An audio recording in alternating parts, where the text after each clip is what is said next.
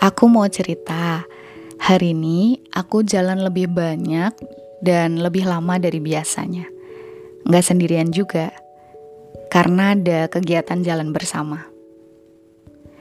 Karena satu dua hal, rasanya hari ini bener-bener enggak pengen buat berangkat. Tapi nggak tahu kenapa, tadi pagi tiba-tiba sadar sesuatu dan kepikiran gini.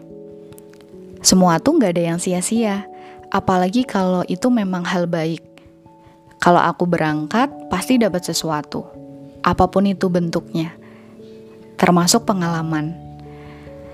Hmm, sebenarnya bukan berharap sih, tapi lebih ke ya udah, ini kegiatan yang positif, jadi pasti ya bermanfaat gitu. Gak mungkin enggak. Nah, jadi akhirnya aku berangkat. Terus yang menurutku luar biasa adalah semua keyakinan itu beneran langsung terjawab. Selama jalan, terus sembari lihat kanan kiri, kanan kiri, terus aku beberapa kali dibuat sadar dengan apa yang ada di sekitar. Sesederhana kayak, oh ternyata di sebelah sini tuh ada kafe yang bagus. Oh ini tuh toko besar yang biasanya orang ceritakan gitu aku jadi menyadari hal-hal kecil yang selama ini luput dari perhatian. Dan aku yakin ada banyak orang yang mungkin merasakan hal serupa.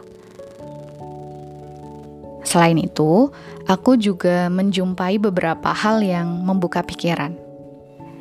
Pertama, aku lihat ada seorang ayah jalan sama anaknya yang mungkin baru umur 3 atau 4 tahun gitu Anak itu tuh merengek minta beli es kuwut, tapi karena nggak tahu namanya, dia sebutnya es ijo. Dia tuh merengek, ayah beli es ijo gitu, sambil nunjuk-nunjuk mamang penjualnya. Pokoknya anak itu tantrum. Nah, yang bikin salut adalah ayah itu nggak marah atau bahkan ngebentak itu enggak, tapi justru jongkok biar posisinya tuh sama kayak anaknya, Terus pegang kedua tangan anaknya dan bilang gini.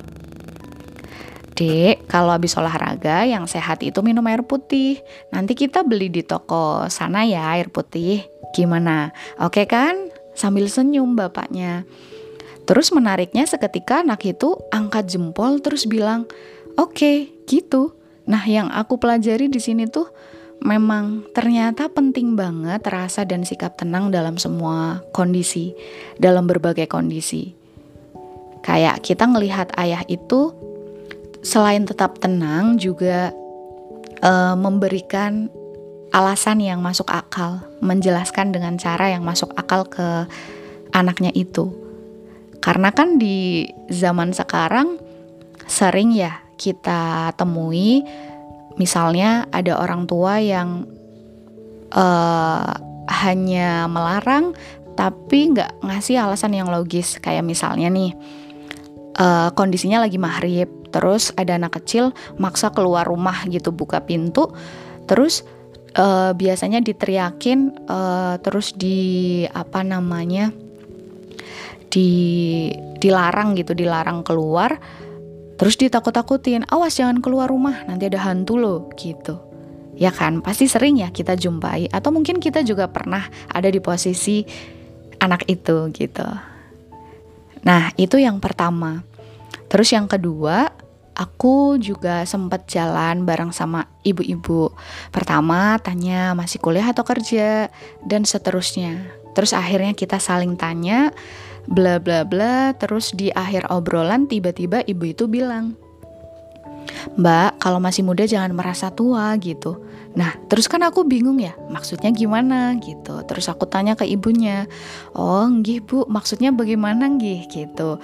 Terus ibu itu menjelaskan dalam bahasa Jawa, pakai bahasa Jawa sih, yang kurang lebih tuh artinya gini. Iya, maksudnya jangan membatasi diri sendiri, Mbak. Jangan pernah takut mencoba. Terus, apa pun tantangan yang ditemui ketika sedang mencoba, jangan nyesel. Terus juga jangan nyalahin diri sendiri gitu. Ya wis, dilakoni gitu katanya. Itu proses. Kalau sabar, insya Allah berhasil. Gitu. Wah, apa ya kayak luar biasa banget gitu. Padahal posisinya nggak kenal nggak tahu siapa juga.